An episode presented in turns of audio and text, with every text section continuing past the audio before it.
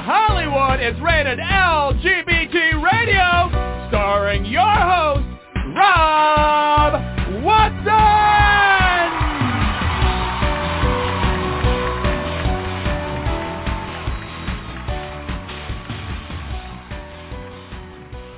Welcome, welcome to this installment of Rated LGBT Radio. I am your host, Rob Watson, and as always, we have a really wonderful show lined up for you today.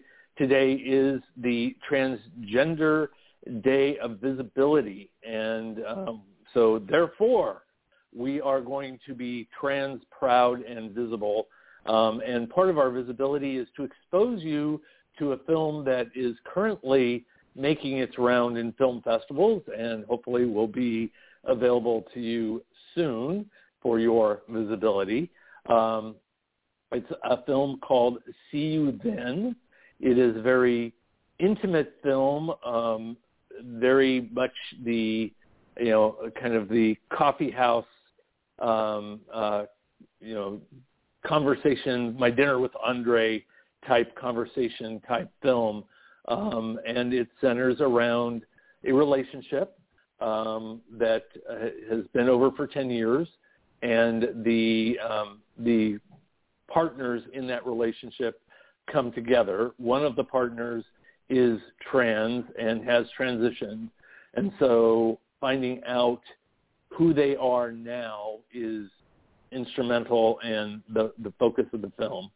Uh, the film is uh, the director, writer, producer, genius behind the film is a woman named Mari Walker. Mari is on deck, um, and she is going to tell us about the film. Um, she is also an award-winning uh, filmmaker.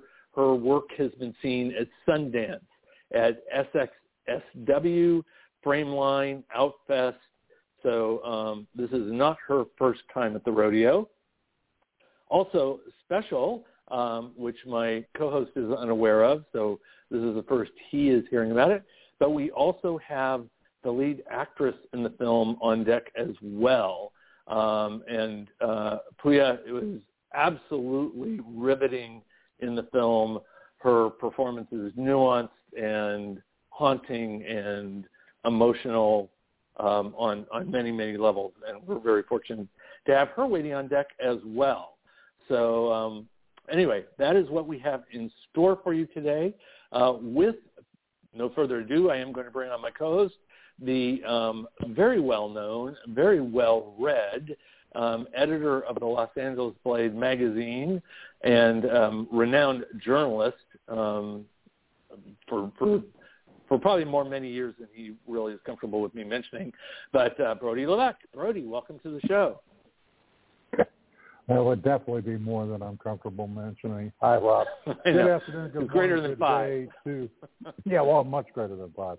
Uh, five squared. Um, greetings to all of our listeners. Thank you so much. Uh, as always, uh, we hope that our show um, elucidates, uh, educates, and articulates things that the LGBTQ community really needs. Uh, to talk about, to hear, and to be aware of. Speaking of which, I'll jump right into the news cycle. Um, yesterday was not a good day for the trans community. We had some pretty onerous laws that were signed in Arizona, South Dakota, and in Oklahoma. Uh, Oklahoma Governor Stitt signed uh, an anti-trans youth sports bill. I believe this is number 15 this legislative session. He also signed a bill that would make it impossible for transgender folks uh, to get their gender markers changed on Oklahoma documents, which of course would have a significantly negative impact uh, on trans folks uh, for driver's licenses, passports, etc. So it's it's a pain in the neck. Skipping a couple states over to Arizona, Arizona Governor Doug Ducey signed a law that would prevent certain types of medical care for transgender youth. And then he signed another bill, which would be number 15 or 16, also barring Arizona's trans students, K to 12, participating in student sports. And then he signed an abortion bill that mirrors the Mississippi law that's currently being challenged at the U.S. Supreme Court that would outlaw abortion after 15 weeks. Of course, that will affect queer, non-binary, and trans males, as well as women being unable to exercise their reproductive rights over their own bodies. So that got signed. Let's jump up to South Dakota. Governor Noem. Oh, how I love Governor Noem. So Governor Noem signed a piece of legislation that not only did she author, but she pushed through. And essentially this bill would censor any kind of divisive concepts. It's not at the K through 12 level. This particular bill is aimed at South Dakota's higher education. Now, the House Bill 1020, uh, 1012 is, is entitled An Act to Protect Students, Employees, and Institutions of Higher Education from Divisive Concepts. The problem is that not only would this bill address the right wing's obsession with critical race thinking, but the law also now targets educators that would, in effect, erase and marginalize not only just the indigenous Aboriginal history from Native Americans, but also LGBTQ education as well. So it's a double header. I spoke with a source at South Dakota State University yesterday on background, a tenured member of the faculty, who told me that the legislation is weaponized to silence minority voices, especially LGBTQ plus people and Native Americans. And this is what the person said to me. By passing and signing this onerous partisan bill, Noem just ensured that the only voices in the room will be white, Christian, and opposed to having students be able to think for themselves. Conceivably, for example, the massacre at Wounded Knee would be sanitized and categorized as a, quote, necessary treaty enforcement by the United States Army. This bill will lead to revisionism created by an atmosphere of fear where my colleagues would be reluctant to put their employment in jeopardy if they dared to tell the truth. Then there's the fact that issues around same-sex marriage, but acutely transgender people and the treatment they receive, plus the fact that there's an active effort to erase their existence, means any rational classroom discussion or lectures would not occur so as to, God forbid, not offend the so-called conservatives under the definition of divisive concepts. This is ridiculous, but it shows people outside of our state the mendacity of Noem and her supporters. So, Brody, let me get this straight. This, this, this, wait, this bill is aimed at colleges? At colleges and universities. Uh, private and public? Yep, both. How in God's green earth can that stand? That is, that's that is that couldn't be more anti First Amendment if it tried. Well, trust me, I spoke to the American Civil Liberties Union of South Dakota this morning. She signed the bill yesterday. They're filing a lawsuit probably as early as tomorrow.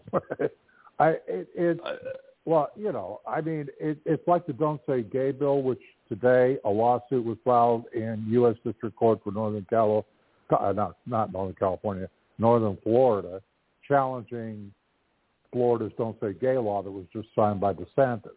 I, these laws are going to get challenged, but as Amit Paley, who's the CEO and director of the Trevor Project, told me, the biggest problem with these laws are the signals that they send and the optics. You know, let's take just the the trans youth sports bills. Number 15 this year. This has a direct impact on trans youth. Amit told me that the Trevor Project volunteers, since Texas passed theirs, saw an uptick and an increase of 45% in calls for assistance or help to the Trevor Project hotlines. That's just theirs. I'm sure that the calls to the National Suicide Hotline probably are also in the same range. These onerous laws have a direct impact on the mental health of not just only trans kids, but queer kids, gay and lesbian kids, and even bi kids. It's sending a message.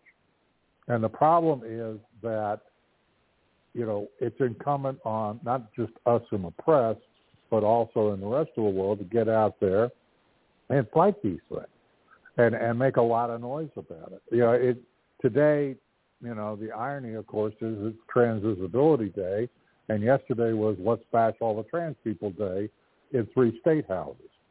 So, eh, you know, my way of thinking on this is, is we just need to continue, you know, to put a spotlight on these issues, and we need to continue to not only just support our trans brothers and sisters, but the entire community. Yeah. I keep telling people this, and every conversation I've had about this legislation, conversations you and I've had off air, okay, the simple truth is there's a war. And the war is to erase as much of the LGBTQ community as they can. And at the tip of the spear of the war and the target right now is the trans community. But make no mistake, okay, they're not going to stop trying to erase trans people. They're going to go after the rest of it. And and it's just a matter of time before these laws continue to on. But don't say gay bill, for example. There are seven other states right now considering similar legislation, one of which is on a House floor in Tennessee for a vote.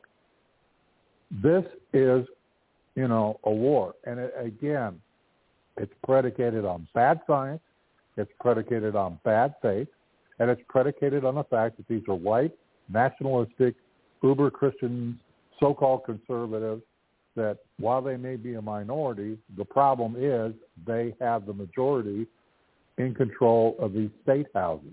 And as long as they continue to do that, and, and even down at the local level, local school boards are being overrun by these people. Moms for Liberty is a good example. They're trying to literally ban books and erase LGBTQ plus existence and trans existence in particular out of schools. This is the whole aim for them. They lost at the high court with Obergefell. So this is their second time at play. And with the high court structure the way it is currently, with a majority six justice conservative, it becomes a little dicey overall on how these rulings go.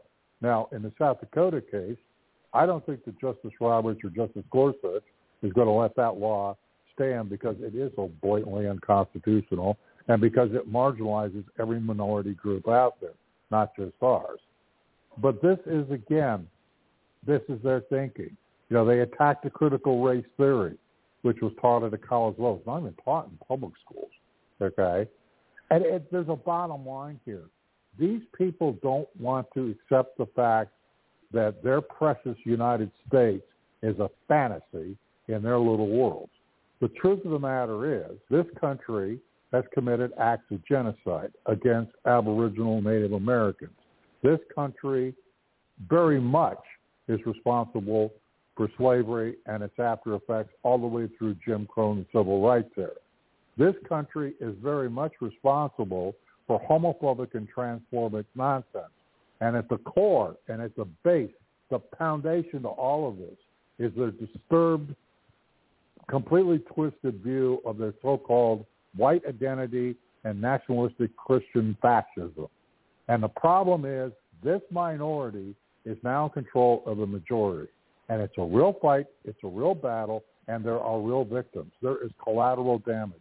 As I'm on the air right now with you, Rob, according to the Trevor Project and the National Suicide headline, in the next second, approximately five gay kids are going to kill themselves mm. or trans kids. Right.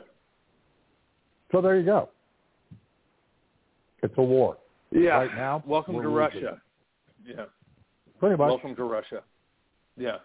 Yeah, and it is it's it is ironic in the system. It is a minority that has taken hold. I mean, because it used to be the you know the teapot people um, uh, in the Republican Party, and they have now taken control of the entire party. Even you know parts of it that don't agree with them are are falling in line behind them, and the whole party itself is a minority of the whole United States. That because they are entrenched in the systems, they are becoming the ruling party. So we are definitely being ruled by a minority, and um, you know what they're what they're doing is um, is horrible, is is is, is you know ab- abhorrent, and um, you know I I know in California that we're, they're actually trying to do some things that will make California a safe haven for um, trans families and LGBTQ people to come to um, for to be able to live their lives freely, which is, is is good that there are some places that you know we can open the doors, but it shouldn't be that way. Um, so nope. anyway, I want to switch gears back to um, to a film that that takes us to an intimate relationship, um, you know, and pertinent to what we're talking about. Um, so right now, I want to welcome to the show um, Mari Walker, who is the director, and uh, Pooya, I'm sure I'm mispronouncing her name, Pooya Mohinsi, um, who is the lead actress. Um, welcome, ladies. Welcome to the show. Thank you for having Thank you for having us. uh, uh, honor, honor is us, uh, is ours. I, I want to um, ask you both before we get into the film, uh, but you both come from backgrounds that are not uh, oblivious to oppression. Uh, I know you. I, I believe you were uh, born and raised in Iran, and um, yeah. uh, and Mari, your your family was impacted by the uh, Japanese internment. Um, what what do you see? I mean, the scope yeah. of your lives of of oppression to what we were just talking about. What is your what is your input on that? And particularly being trans, what how do you feel emotionally with that? Mari, do you want Mari, to jump in go ahead. Oh, uh, okay, sure. I'll, I'll well, do it. Uh, uh, hi, hi everyone. Uh, yes, I was born and raised uh, in Iran. I came to New York when I was 19. But what you were talking about, it is a war. Uh, but I've always known that it's a war because the world that I was born into, I grew up, uh, whether it was Tehran or New York, I've always been very aware that I'm not part of society because society qualifies my existence. You know, it's like if I want the same thing that other people want, it's because I'm not grateful just to be there. And I say that to my kids. I'm like, if you just accept that it is a war, it's a war that has always been and will always in some shape or form continue to be, then you just realize the rest of it is just, you know, the day-to-day workings of that war, the bills that you were just talking about. Uh, there's nothing new about this. If you look at it, you know, it's like in the 70s with the gay liberation movement, the women's movement, and then the 80s happens with the Reagan backlash.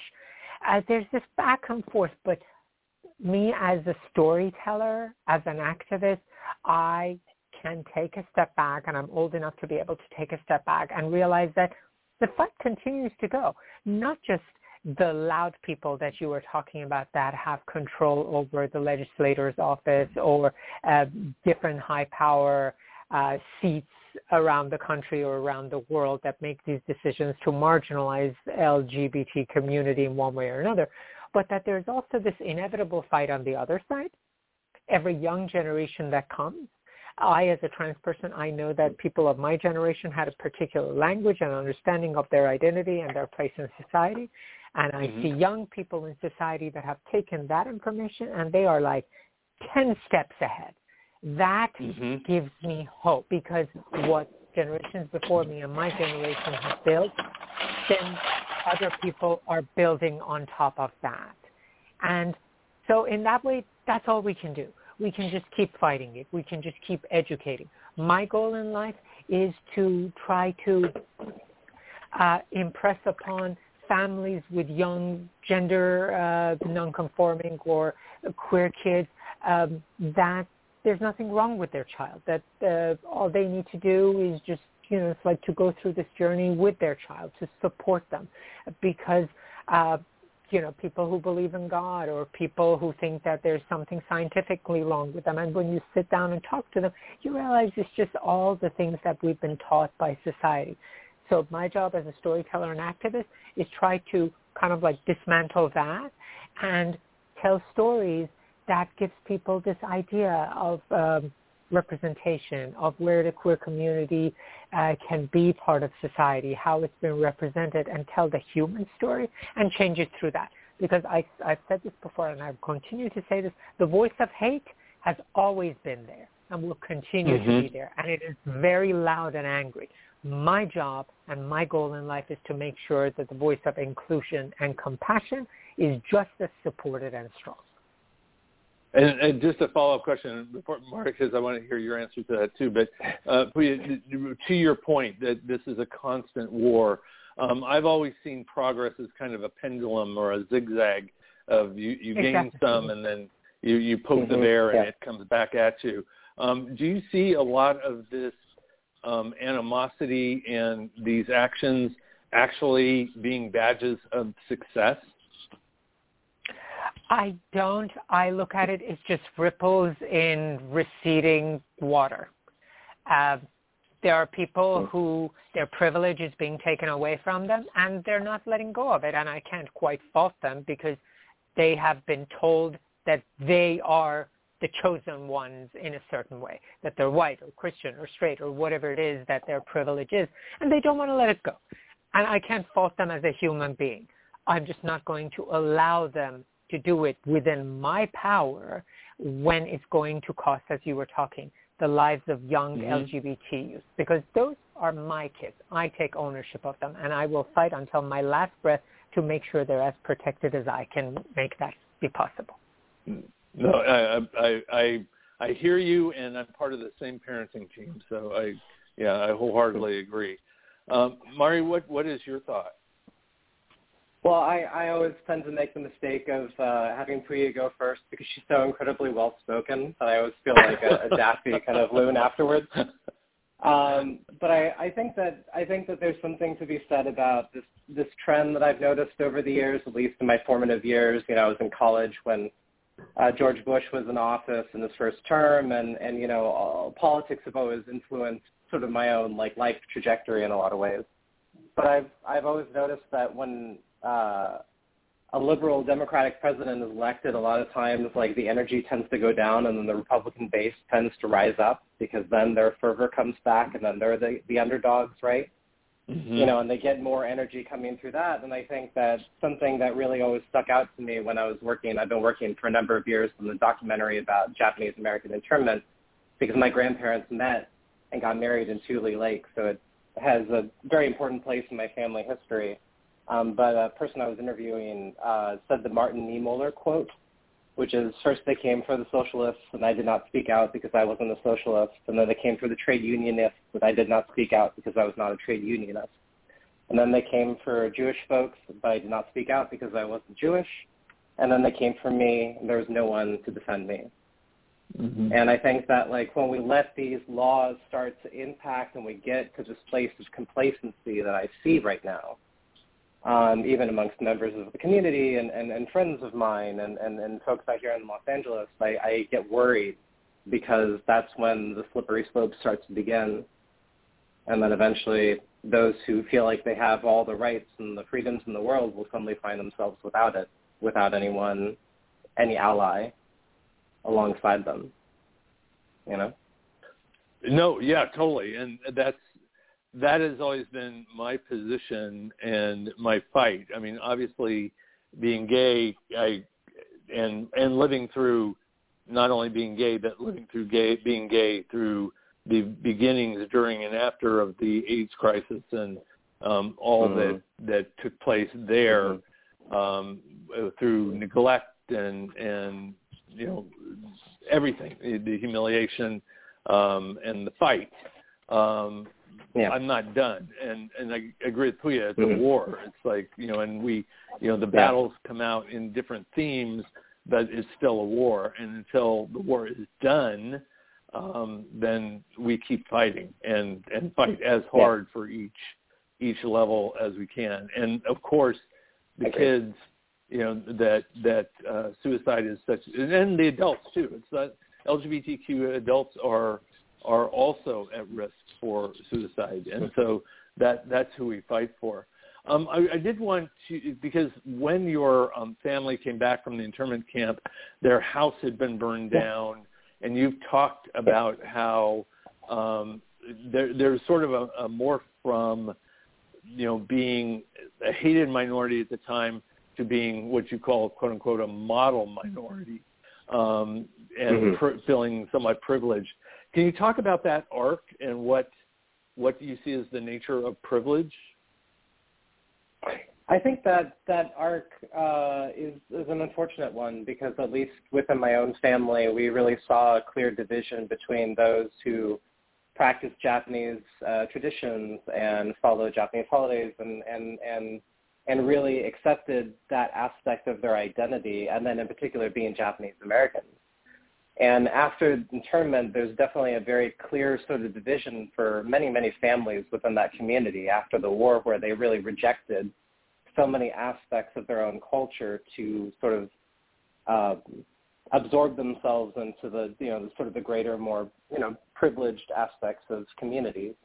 And I think that there is, you know, with that, with that absorption that I think led to the model minority uh, perspective – uh, with it came just a complete, you know, loss of culture for, for many families, and myself included. You know, when I was growing up, I had a very uh, sort of facile, like superficial view of Japanese culture, and I was interested in samurai, and I was interested in ancient Japan, and and like Japanese films, but I I never really uh, understood the culture because I didn't have any family members that I talked to there. We never visited Japan. We never really had those mm-hmm. connections. I you know was not raised Buddhist, and um, and I think that you know it's it's one of those things that unfortunately comes with like being part of the majority then, and, and that privilege that comes with it. I think that I you know worry about for so many communities because you know that's you know the loss of that um, watching that particularly within like my you know like uh, Sansei and Yonsei, like the third and fourth generation Japanese Americans, trying to reclaim that from those families that were interned. Um, you know, it's it's tough to see because there's just this clear disconnect. At least I, I certainly feel that way. I, I certainly can't speak for everybody, but that's what I see. Yeah, no, no, you well, you you you said it very clearly, and uh, it, it's. Um, I'm just wondering if there's a track with the transgender experience um, over the past decades that you see almost like a transgender culture growth. Um, and the reason I'm asking that is that I know in my lifetime and my experience, I've just observed that while there have always been transgender people, the hmm. um, the the science has changed, the cultural understanding has changed, um, and continues to evolve um, how do you how do you perceive that, and and is that a fair statement? Yeah, I mean, I, I think that you know, um, as you mentioned earlier about pendulums, I think that the pendulum swing happens in, in many aspects of our communities, but also in our cultural understanding of communities. You know, and I think that for a long period of time, as a community, I think we've experienced a lot of demonization you know, from from the greater culture. Um, and then I think for a period of time, it's it's swung into this deification period, but now it's heading back towards this demonization. And I, it's those swings back and forth, and you hope at some point that, you know, settle them. We're just people. we're just human beings, you know. Um, exactly. And and that's what's so hard for people who are against this to understand, you know, um, uh, which is so abstract to to us because it's like you know we're just we're just walking around living our everyday lives, but somehow we're perceived as this uh, as the other.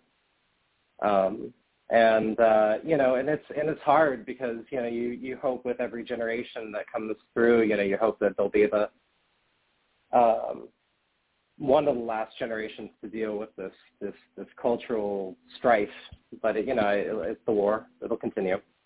And um, mm-hmm. but you know, we all just have to be together and strong together and, and be allies for each other and care for one another, you know, and I think that's one of the most important things, at least for me. I no, I totally agree. Uh, Pui, I want to ask you, your career has has arced something that I actually love, um, and that is, you know, you have played parts on Law and Order, SUV, uh, Falling Water, Madam Secretary, Big Dogs. Um, I'm assuming that a lot of the roles you played have been cisgender roles, um, as opposed to always playing somebody who is trans. Is that is that the case, and what is that like for you? That is partially the case. Um, this is this is also there's a certain bias that we have. Sometimes when people tell me, "See, you're playing a non-trans role," that's great. I'm like, I have I have no shame in playing a good trans role, and I think that's something that should also be addressed because as Maria and I have talked about, and one of the reasons why we're very proud of See You Then is not so much that trans people have not had representation, it's been bad representation. We've been mm-hmm. represented as people who are sick or uh, psychotic or uh, pitiful. Uh, you know, so somehow something undesirable or scary. So that representation has existed, but that is changing. Uh, I, as a storyteller, I don't care if I only play trans characters if there are characters that have nuance because all trans people don't have the same story. It's almost like nobody would say, well, why does Viola Davis always play black women? Nobody would ever say that because right. Viola Davis can always play a black woman and those black women don't have to be the same. But when it comes to trans representation, I think we are just realizing that there's not a monolithic representation that you can have a trans lawyer, a trans mother, a trans brother, a trans bank teller, and all of these different variations, which obviously uh, the industry has not, uh, you know, been very interested in representing unless the story was specifically about someone transitioning or being outed or being brutalized or something like that. But yes, um, some of those roles that you said had nothing to do with me being trans, and I'm proud of those roles as well as I'm proud of the roles that are trans. Uh, when I walk into a room, I am both. I am both Middle Eastern and trans, and so long as mm-hmm. the story is a good story, so long as the character is having not necessarily just good representation, but a fully fleshed out representation, that a trans character isn't just there as a plot point or isn't being deified or fetishized. In that sense, that part of it doesn't matter to me because whenever I do a role, I try to uh, pay respect to the role I'm playing and the community or the individual that I'm representing because that's how I look at the roles that I play. They are individuals that I'm bringing to life.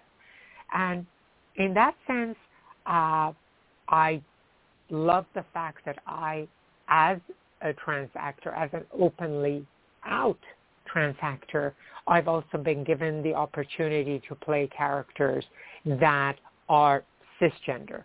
But on the other hand, what I would like that to signal to the industry that first, trans is not a type, uh, like race is not a type. So mm-hmm. a trans actor can play any role, uh, you know, with, within reason, whether it's age or demeanor, persona, those kind of things. But to also be considered for roles that are not specifically about my gender identity, but more about the qualities that I bring as a human being. Right, right, exactly. And that's in my relationship with with people who are trans. I almost have to usually remind myself that they are trans because for me, my perception of them is their their identity. It's like I, I know of women, and oh yeah, they they happen to be trans women. I know of men; they happen to be trans men.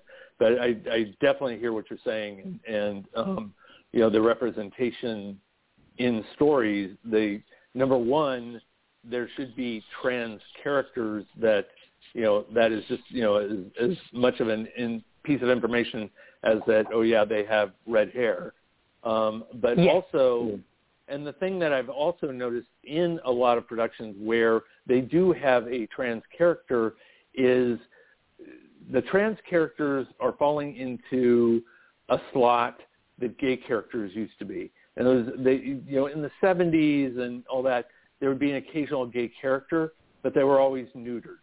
They were always like, yeah, they're gay and they're flamboyant and they're funny and da da da. But God forbid they actually kiss somebody or they actually have a relationship with somebody.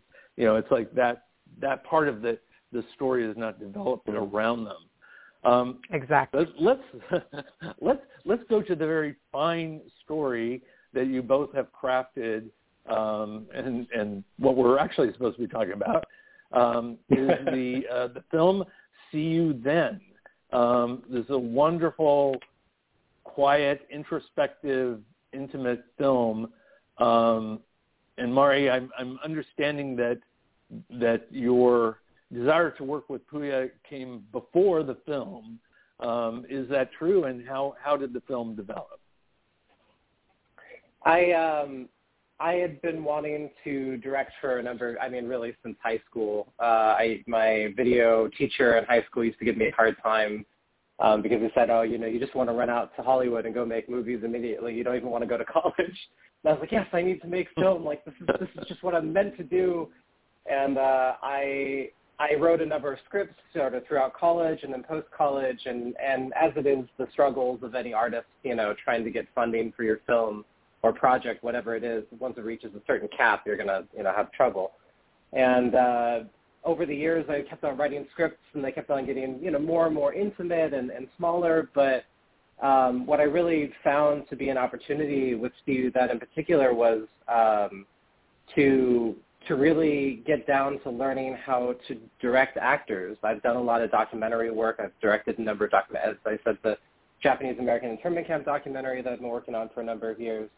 And I really wanted to just have that opportunity to do a two-hander and really like sit down and, and, and work with just two exceptionally talented individuals. And mm-hmm. uh, Pooya I had seen at a film festival with a film, short film Swim that I made a number of years back.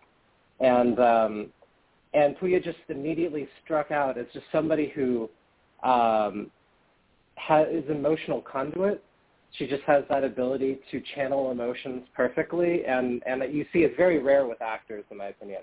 And I saw as soon as I saw that short after the date, I was like, I have to work with Pooya. I don't know what project it's going to be, but I have to work with her. And uh, and as we started working on See You Then, you know, I realized that Pooya was Kris, and that's who it should be. And I and I was so delighted when Pooya and I spoke for the first time, and she actually liked the script, and I and I and she just sat down and explained to me everything about like the plot and the characters and the decisions, and I never met anybody before who I had such an immediate artistic connection with, you know, and I cried because it meant so much to me. But Pooya, um, I think we both cried. yeah. Well, it, it's so so awesome. So, what what in the development of the story? What inspired you to tell this story and create these two women? I would at, at the time when I was working on it, I was really going through, um, you know, sort of the tail end of like the first phase of transitioning and I was just kind of reflective about, you know, what it means to be a woman, what it means to be a woman in our society, what it means to be a mother, you know, how important motherhood may or may not be to me at this point. And at the time, I was living with Kristen, our our producer and, and co-writer, and we um, we just had a a lot of chats and discussions just about those those roles that we've taken and and the paths that we've taken that we didn't in life. Um, and all those conversations, I think, started manifesting around my experiences transitioning and what I hope for the future, but then also my expectations of what I what I wanted, maybe what I might not get, but then also um, my friend Laura Salmon, who is a performance artist consultant, was living out in um, Claremont at the time, so I was going out there a lot. Her experiences really influenced me, and then suddenly just kind of, you know, it's like that little light bulb that goes off, and you start to see the characters start to come to life, you know, and mm-hmm. then you mm-hmm. get really excited, and you start talking to people about it and getting ideas, and then uh, and then I wrote out a draft, and then I basically, because Kristen was living with me, I forced her to write it with me, you know, under duress, probably for at least a little bit of it. But, um, but just really grateful to have so many amazing, incredible collaborators around me. You know, I mean, the director is merely just one cog in a piece of giant machinery of film. You know, and and and to have everybody around us throughout production to care so much about the material, all the way from you know, the producers and executive producers to the gaffers and grips and PAs. Um, it was special. it was really special.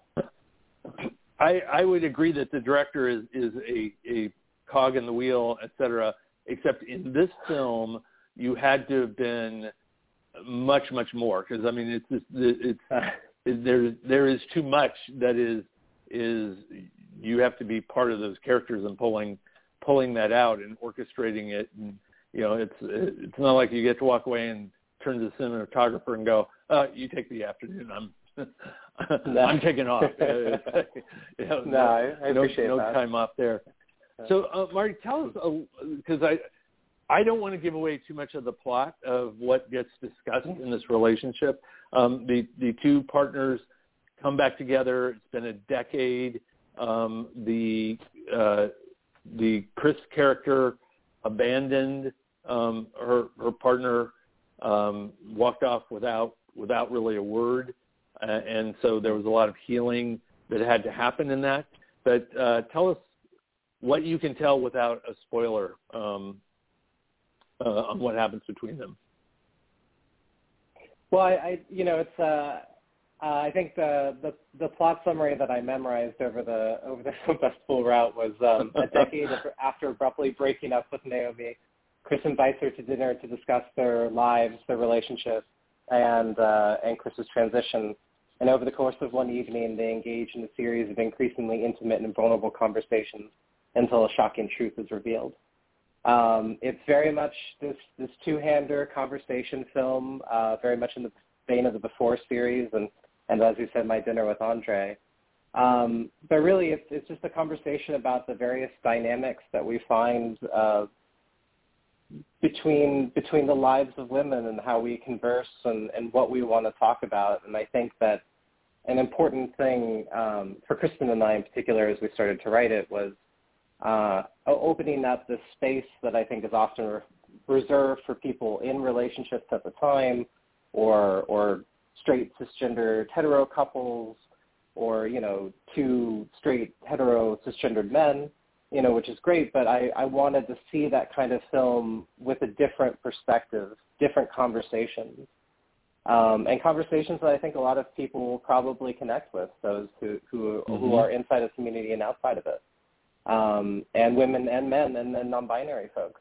You know, um, I think that there's there's just a lot of of humor and and joy, but also pain um, and and the history, how history comes back to um, to haunt us all in many ways, uh, for good and for bad, and um, you know, and then it, and then it reaches its uh, uh, dramatic uh, result which I'm very excited right. for people to see. I'm very excited to see the reaction in theaters. Uh, and I, I should note that uh, See You Then We'll be playing at the Laemmle Glendale at uh, on this Friday, Saturday, and Sunday, the first, second, and third of April.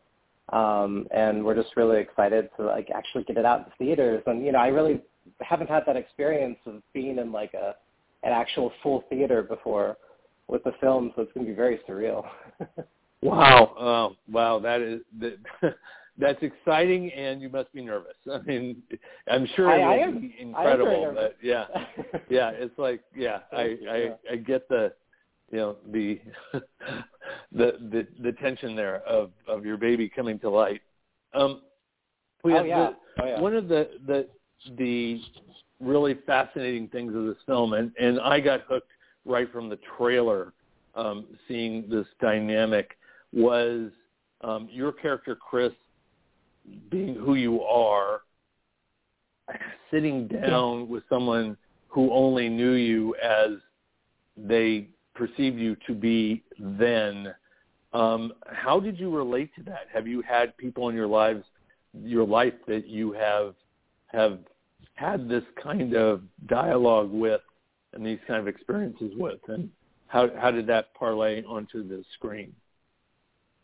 Well, for me, you know, it's like I had to uh, I had to dig deep into realizing what is similar in Kris between Kris and Pooya and what is different. Uh, and I realized, well, who I am now in my life and who Kris are now are very different because Kris is still very much asking for permission to exist, to be, especially in this context. And um, you know, the way she's maneuvering herself through the conversation through the night. What can I say? What do I have permission to say? Like, can I do this? Can I do that? Can I look at her in her eyes? You know, those things that we do when we're kind of, uh, uh, you know, drawing out, uh, marking, when we're marking the dynamics of a conversation. And through rehearsal, we found it's like how much comfort is there? How much guilt is there? How much love is there? And I guess when people talk about it's layered, it's because all of those things are there. There is love between these two. There is awkwardness between these two. There is resentment. There is guilt. And in, you know, in reality, at the end of the day, yes, this is a trans character, but this is a human being. So I didn't mm-hmm. necessarily want to think of her as like, well, what would a trans person do in this situation? but what would a person who has this history with this person, how would that person react? And I know some of it. This idea of people who, it, it's like somebody only knowing you until you were 10. And now you mm-hmm. see them and you're 40. And they're still looking at you like that 10-year-old kid. And they're like, but you liked peanut butter. Why don't you like peanut butter anymore? It's like, well, because I'm not 10 anymore. Right. And I think all of those things were um, the specific things that I was uh, thinking about. Uh, how does this character sit? How does she hold herself? How does she look at the other character? Um, you know, it's like it's all of those little nuanced things that we do. And I try to make it as authentic to that character because that was also something that was very important to me. I didn't want people to be like, well, that's Pooya. I wanted that mm-hmm. character mm-hmm. to walk like that character would walk. She would sit, she would look, she would converse, where her voice is, you know, the pitch of her voice, her sense of confidence, her sense of self, all of those things that I was fortunate enough to have Marie and Kristen and Lynn to be able to really uh, basically keep getting more and more specific on who this character is. And the final product, I think to me looks like a human being, you know, fully mm-hmm. fleshed out human being with humanity, with fear, with hope and life. And that's my job as a storyteller, trans or otherwise. Yeah, and and it is evident in the different frames. Just looking in your eyes, it's like there's there's there's the depth of the story that that is given in, in, in even just a look. It's it's it's very exactly. very present. Yeah. Um, so I want to I want to go to the the missing chair in the room, uh, Mari, and that is Lynn Chen who plays Naomi. Um, um, what was the search for her like? And I understand she kind of pursued you back. Yeah. Oh yeah. Well, you know, we um, we did an open casting call for Lynn, our, our amazing casting director, Donna Morong, um, brought in just, and I mean, it's one of those things where uh, sometimes you sit back, at least for me in my experience, you sit back in these audition rooms and you're like the breadth and the, the, the level of talent that exists in this industry that's underrepresented and under, underused is so, it's criminal. And and when when we saw all these amazing actresses come in, actors come in, it just blew my mind how good they all were, and and, and they came in with all these different interpretations. Um, but Lynn was our first person to come in for our our, our auditions, and uh, I'm I'm still you know new to the process, and and sometimes you know I'm, I get a little green around the ears, I get a little nervous. And auditioning is just one of those experiences that I just I really feel for actors. Because you know you go into this room it's usually like a white scary room like that looks like it's going to go on for infinity. And then you sit in front of a camera people don't even look up at you. You sit down and you work on this you know monologue that you've been working on for the past three days to memorize and perfect you know all the beats and all the hits. And then you know they just say great next you know, and it's just such a inhumane process, and I didn't want it to be that way. I wanted everyone to be introduced and everyone, everybody to meet one another and say hello. Um, and but I was still nervous. Uh, but Lynn just came in with this this, this wonderful warmth uh, and energy and just happiness. And she was like, "Oh my God, I love the script. It's so wonderful to meet you." And and then we, you know, we sat down and and she immediately went into the scene, and I was so like, "Wow!" You know, like the first time you hear the words spoken from somebody like an actual like actor's mouth who actually knows how to perform, you know, words and not just you reading it back to yourself. You get blown away, and I was like, "Oh my god!" And I forgot to yell cut. And Don was like, yes, cut. And I was like, oh, yeah, yeah, yeah, I'm sorry, cut. Yeah, yeah, yeah, yeah, it's great. um, and, and then I found out many months later that it turns out that where we were doing the audition, Lynn had actually shot a scene from her movie, uh, I Will Make You Mine. And, uh, and she, so she, she said that when she walked in there, she felt this immediate like relief and almost like this feeling of, of kinship having directed her own first directorial debut the year before and then seeing me, you know, grin around the ears, acting like a total doofus in the audition in the audition room. Um, and then, uh, you know, we, we realized that, you know, like Lynn's definitely in, in the final candidates and we wanted to do a reading with Pooya flying out because we felt like, you know, obviously chemistry in this circumstance because it is such dialogue driven film is really important. And, uh, and she was again our first, and, um, and she, uh, I think our, our creative consultant Jason Morgan uh, saw saw the tapes, and he said something like, "Get that woman a paintbrush and a performance art degree because she's the one."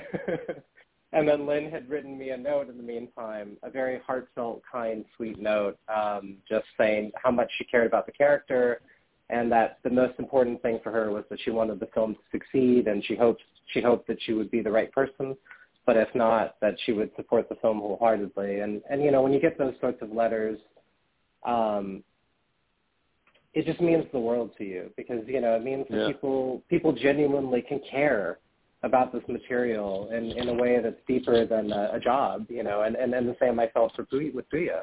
You know, this this sense of just interconnectedness. And when you find that with somebody uh, that you're going to be spending overnights with for the next three weeks, or for those three weeks, you know, they, you got to know you got to you got to trust those people with your heart, and I'm so glad right, they did. Right. And Pooya, you're working with Lynn. What was your process? Because I mean, um, uh, Mari had to to pick out the right person for you, but you had the real challenge of you know all the emotional bridges that you both had to build. Um, what was that like? Lynn was uh, you know, the kind of actor that is a dream to work with. And I would like to think that we both just really clicked into the gravity of the project that we were working on. I was there for the for the callbacks and there were five amazing women and Lynn again was the first one.